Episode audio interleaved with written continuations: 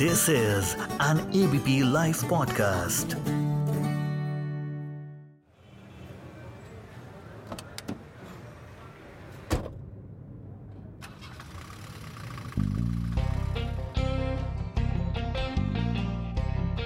दोस्तों, नमस्कार ABP podcast के इस खास सीरीज़ कार में, पत्रकार में आप सबका स्वागत है जैसा कि आप सब जानते हैं, हम कार में सफ़र करते करते हम खास मेहमानों से बड़ी बड़ी हस्तियों से शख्सियत से बात करते हैं। और आज आपका दोस्त मैं सुमित अवस्थी बात करने जा रहा हूँ एक ऐसी बहुत मशहूर हस्ती से बहुत मशहूर शख्सियत से जो किसी परिचय की मोहताज नहीं है। आ, मैं बात कर रहा हूँ बहुत मशहूर कलाकार हम सबके चेहरे पर मुस्कुराहट लाने वाले फ़ेमस टीवी आर्टिस्ट कॉमेडियन आप जो चाहे वो खिताब इनको दे सकते हैं। इनका नाम है राजू श्रीवास्तव। राजू जी बहुत बहुत स्वागत है आपका। जी जी नमस्कार नमस्कार सुमित जी और जो लोग मुझे सुन रहे हैं तमाम भाइयों बहनों को नमस्कार। मैं ये कहना चाहूँगा दोस्तों जब मैं आप कार में पत्रकार का ये एपिसोड आपके लिए कर रहा हूँ तो राजू भाई भी कार में कलाकार हैं ये भी ट्रेवल कर रहे हैं। ये यूपी में यूपी सरकार में एक बहुत बड़ी ज़िम्मेदारी को संभाल रहे हैं उत्तर प्रदेश में फ़िल्म इंडस्ट्री को जो लेकर आना है मुंबई के के अलावा एक और जगह अगर कहीं बॉलीवुड की स्थापना करनी है जी। उसमें आजकल जी हाँ, उत्तर प्रदेश हाँ। काफ़ी आगे चल रहा है और ये दायित्व तो राजू जी आपके पास है? एम आई राइट जी जी जी बिल्कुल। योगी जी ने मुझे फ़िल्म विकास परिषद का अध्यक्ष बना रखा है। तो उसी सिलसिले में लखनऊ आना होता है। अ, मेरे पास ये विभाग है कि फ़िल्मों को सब्सिडी देना जो उत्तर प्रदेश में शूटिंग करें। और उत्तर प्रदेश के लोगों को अपनी फ़िल्मों में काम दें यानी रोज़गार दें उनको सब्सिडी देना और साथ में फ़िल्म सिटी जैसा निर्माण की कोशिश चल रही है वो वो ज़िम्मेदारी मेरे पास है। और हाँ ती सब भागा दौड़ी चलती रहती है हंसाने के साथ साथ। अभी हमने सुना था राजू जी कुछ मेरे ख्याल से एक आध महीने पहले की बात है। हाँ। फ़िल्म इंडस्ट्री के बड़े बड़े लोग लखनऊ पहुँचे थे मुख्यमंत्री से मिलने इसी फ़िल्म सिटी जी जी जी। है ना? हाँ जी, हाँ जी। जैसे लोग। बड़े एक्टर्स थे। हाँ हमें नोएडा से एक्चुअली प्रपोजल मिला है नोएडा अथॉरिटी से। उन्होंने बताया कि उनके पास ज़मीन है एक हज़ार एकड़ ज़मीन है। और फ़िल्म सिटी के लिए बहुत अच्छी रहेगी तो हम लोगों ने उसका मुआयना किया जाके। और मैंने देखा है वहाँ एक तो जेवर एयरपोर्ट पास में है फिर दिल्ली एयरपोर्ट भी मिल जाते हैं आने जाने के लिए कन्वीनियंट रहेगा। फिर मथुरा वृंदावन बहुत दूर नहीं है। और इस तरह से बहुत सुटेबल है वो प्रेजेंटेशन मुख्यमंत्री जी को दिया है। और उस पर हम लोग आगे बढ़ रहे हैं। तो आपको लगता है कि आप तो मुंबईया मुंबई में रह चुके हैं मुंबईया कलाकार हैं हाँ। मुंबई के। बड़े बड़े फ़िल्म मेकर्स एक्टर्स यहाँ आके यूपी में नोएडा में आके शूटिंग करना चाहेंगे स्टूडियो बनाना चाहेंगे जब देखिए हाँ स्टूडियो नहीं है उत्तर प्रदेश में तब भी यहाँ बहुत शूटिंग हो रही है रियल लोकेशंस पे लखनऊ में तो इन दिनों कोरोना की वजह से ज़रूर भी कम है अदरवाइज़ हर सुपरस्टार यहाँ लखनऊ और बनारस मथुरा वृंदावन ताजमहल ये शूटिंग ऑलरेडी काफ़ी हो रही है पिछले दो दो तीन साल से। शूटिंग की बाढ़ आई हुई है तो अगर हम उनको और सुविधाएँ दे देंगे और फैसिलिटीज़ दे देंगे तो क्यों नहीं आएँगे? सब लोग आएँगे। ये मतलब ये आपकी पर्सनालिटी की एक नई खूबसूरती में देख रहा हूँ। कहाँ आप इतने बढ़िया कॉमेडियन हमको हंसाते हैं स्टैंड अप कॉमेडियन के तौर पर लाफ्टर चैलेंज में और तमाम शोज़ में। और एक कितनी बड़ी और गंभीर सुमित सुमित जी चलिए उस तरह की बात कर देता हूँ। देखिए दीपावली दीपावली का मौका है तो सब लोग नए नए कपड़े सिलाते हैं। तो मैं कह रहा हूँ अगर सिलवाने हैं कपड़े तो ढूंढ लो दर्जी। सिलवाने हैं कपड़े तो ढूंढ लो दर्जी। और ऐसे ही रहना है आपकी मर्ज़ी।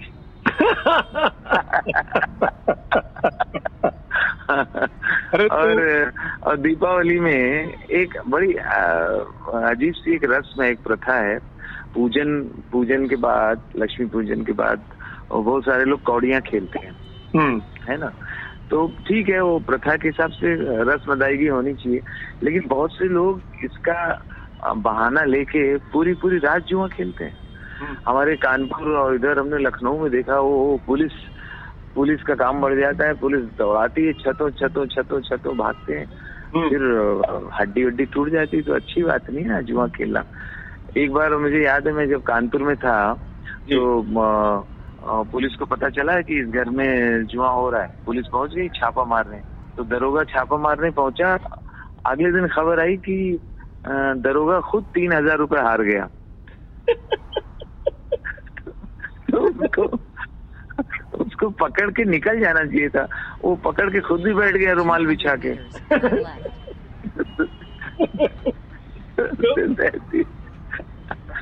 दैट इज़ रॉन्ग एक्चुअली है ना?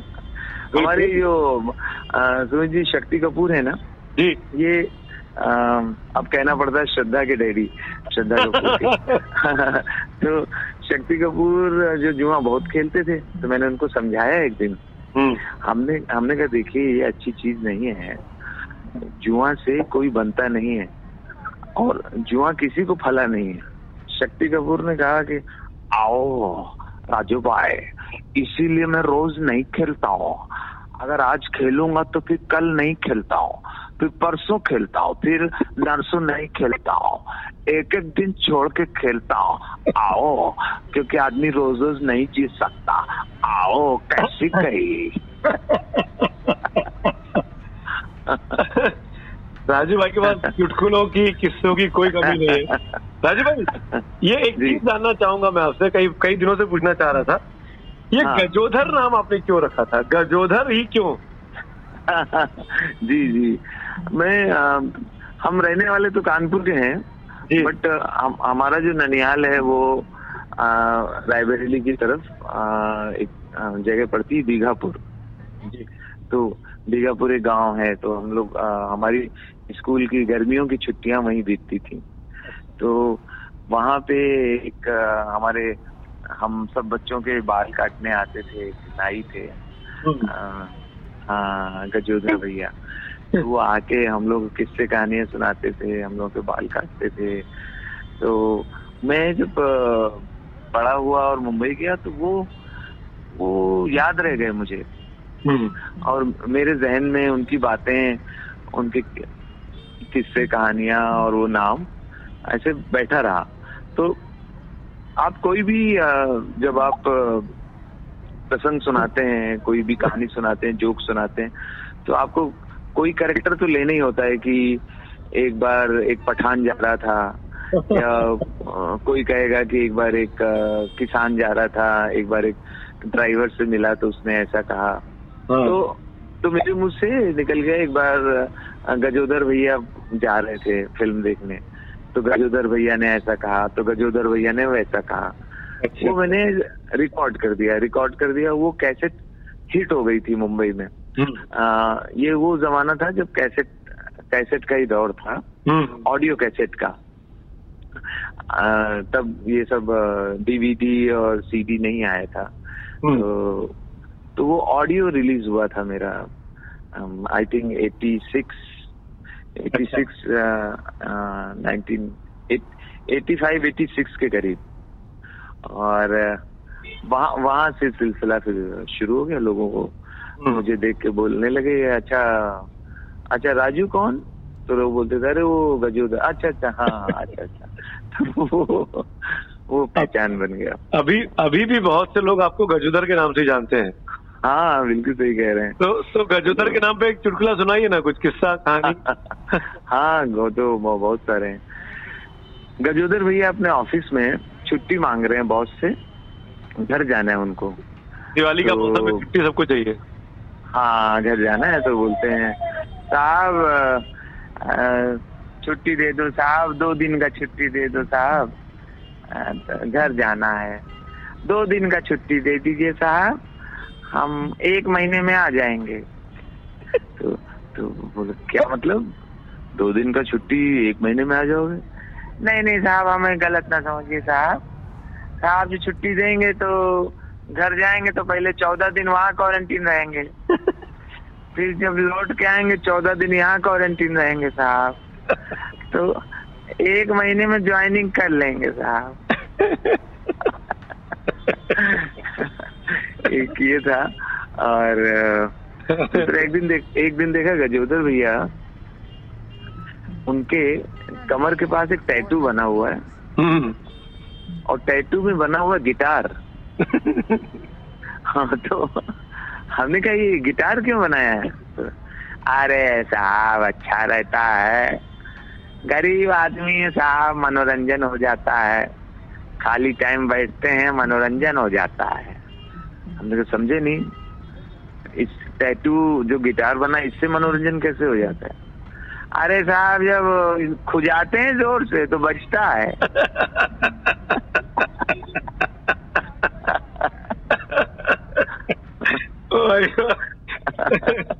राजू भाई देखिए मैं हार्ड कोर पॉलिटिक्स कवर करने वाला आदमी हूँ चौबीस घंटे न्यूज़ में समाचारों में अच्छी बुरी हाँ, हाँ। चीज़ों में फंसा रहता हूँ लेकिन ये जो आपके साथ कुछ मिनट बीत रहा है ना ये मुझे हर झंझट से दूर करते रहे।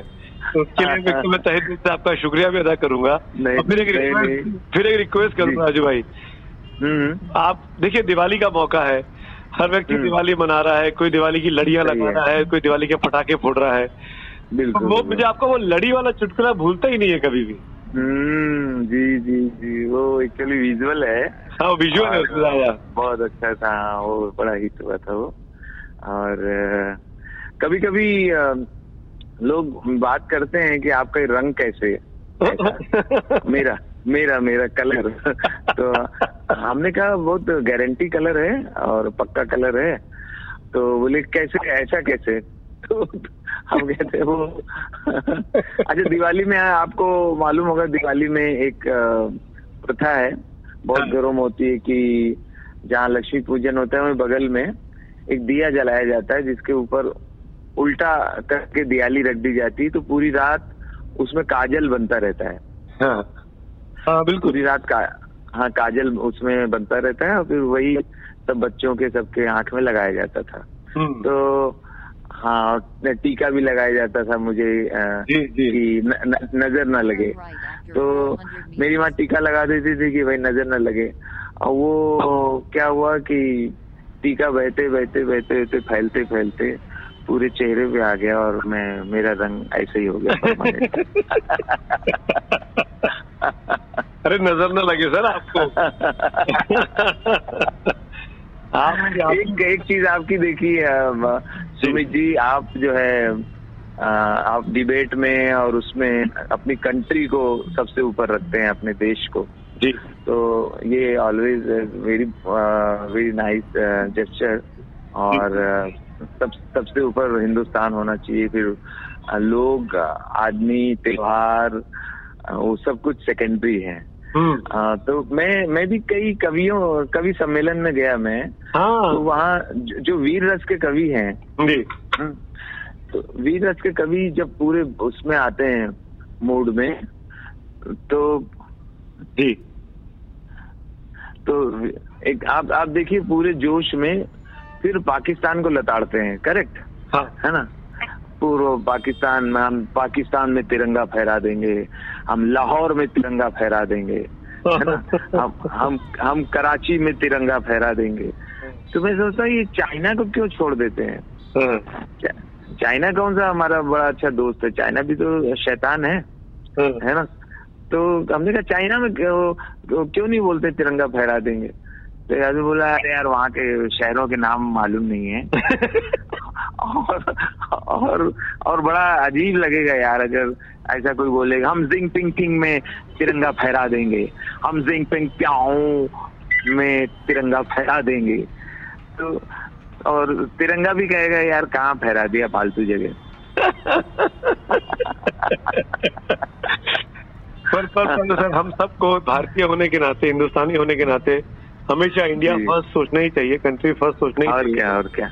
हम जी हाँ सब इस हाँ। मामले में एक राय है चाहे किसी भी राजनीतिक विचारधारा को हम माने लेकिन देश के मामले में तो हम सब एक हैं। ऐसा होना एक एक होना चाहिए बिल्कुल होना चाहिए। चाहिए राजू भाई फुलझड़ी लड़ी तो बहुत हुई पटाखा चाहिए अब एक दिवाली वाला।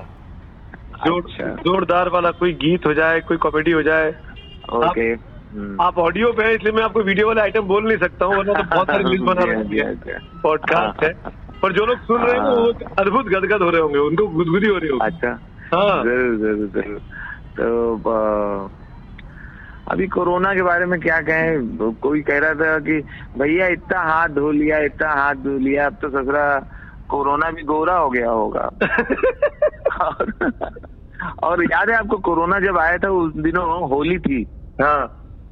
तो अ, किसी ने कहा कि कोरोना होली देखने आया है। हाँ। तो हमने कहा हमने कहा होली तो कर ली इसलिए। तो बोले नहीं अब ईद बकरीद भी देखेगा ईद ईद बकरीद भी देख लिया। पंद्रह अगस्त भी देख लिया। अब ये दिवाली भी देख रहा है कोरोना। तो कोई कह रहा है अब ज़्यादा लाड़ में आके ये ना कह दे कोरोना की। नहीं नहीं अब तो मैं राहुल गांधी की शादी देख के ही जाऊँगा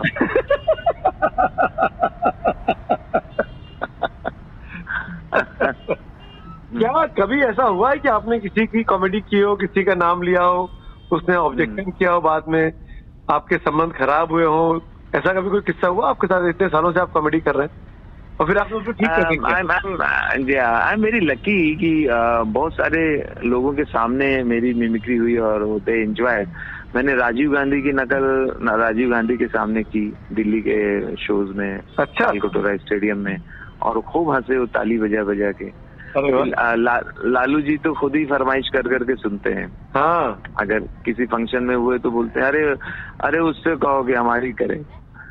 और अच्छा सफ़ाई सफ़ाई महोत्सव में अगर मैं मुलायम सिंह की जब तक नकल नहीं करता हूँ तब तक वहाँ के लोग मुझे उतरने नहीं देते स्टेज पे। तो वहाँ सफ़ाई में तो वंस मोर हो जाता है।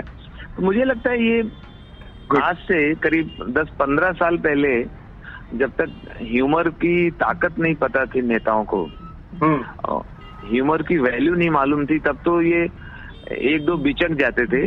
हम्म, लेकिन अब इनको पता चल गया कि ये कहीं ना कहीं हमारी बातें करके हमें ही बढ़ा रहा है। जी। हमें ही लोगों तक पहुँचा रहा है। तो अब अब जो है मोस्टली ज़्यादातर तो दोस्ती हो जाती है उनसे। क्या बात जिनकी मैं नकल करता हूँ हाँ। और मोदी जी से जब अ, मौका मिलता है मिलने का तो वो यही बोलते हैं अरे मेरे ऊपर क्या बनाया है? पहले वो सुनाओ। तो हाँ बहुत हँसते हैं। एंजॉइंग तो तो और मेरा एक ही एक ही कह, एक ही कहना है गुरु मंत्र है मेरा ज़िंदगी में ऐसा काम करो। जी। ज़िंदगी में ऐसा काम करो कि लोग कहें भैया तुम रहने दो हम कर लेंगे।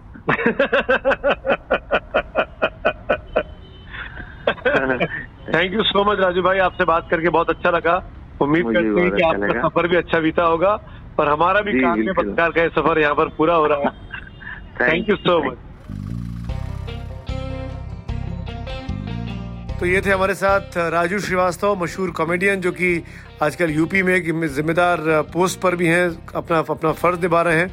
हमारी तरफ़ से दोस्तों एक छोटी सी कोशिश होती है कि आप जीवन की आपाधापी में आपको कुछ सुकून के पल दे सकें तो कार में पत्रकार के ज़रिए एबीपी पॉडकास्ट ये कोशिश करता है कि बड़ी बड़ी हस्तियों को जानी मानी शख्सियत को आपके सामने लाए और उनसे कुछ हल्के, फुल्की प्यार भरी जो जो याद रह जाए, ऐसी बातें की जाएँ, बजाय इसके कि किसी विवाद में, किसी कंट्रोवर्सी में, किसी दांव पेच में हम पड़े राजनीतिक तौर पर। तो राजू श्रीवास्तव के ज़रिए हमने आपको दिवाली पे एक छोटा सा तोहफा देने की कोशिश की है, आपको हंसाने की, गुदगुदाने की कोशिश की है। उम्मीद करते हैं कि आपको ये भी एपिसोड पसंद आएगा। अगले हफ़्ते कार में पत्रकार में एबीपी पॉडकास्ट पर एक बार फिर आप सबसे मुलाकात होगी। दीजिए मुझको इजाज़त। थैंक यू सो मच तो मेरी तरफ़ से दोस्तों, मैं आपका दोस्त सुमित अवस्थी फ़िलहाल आपको कहता हूँ bye and have a happy Diwali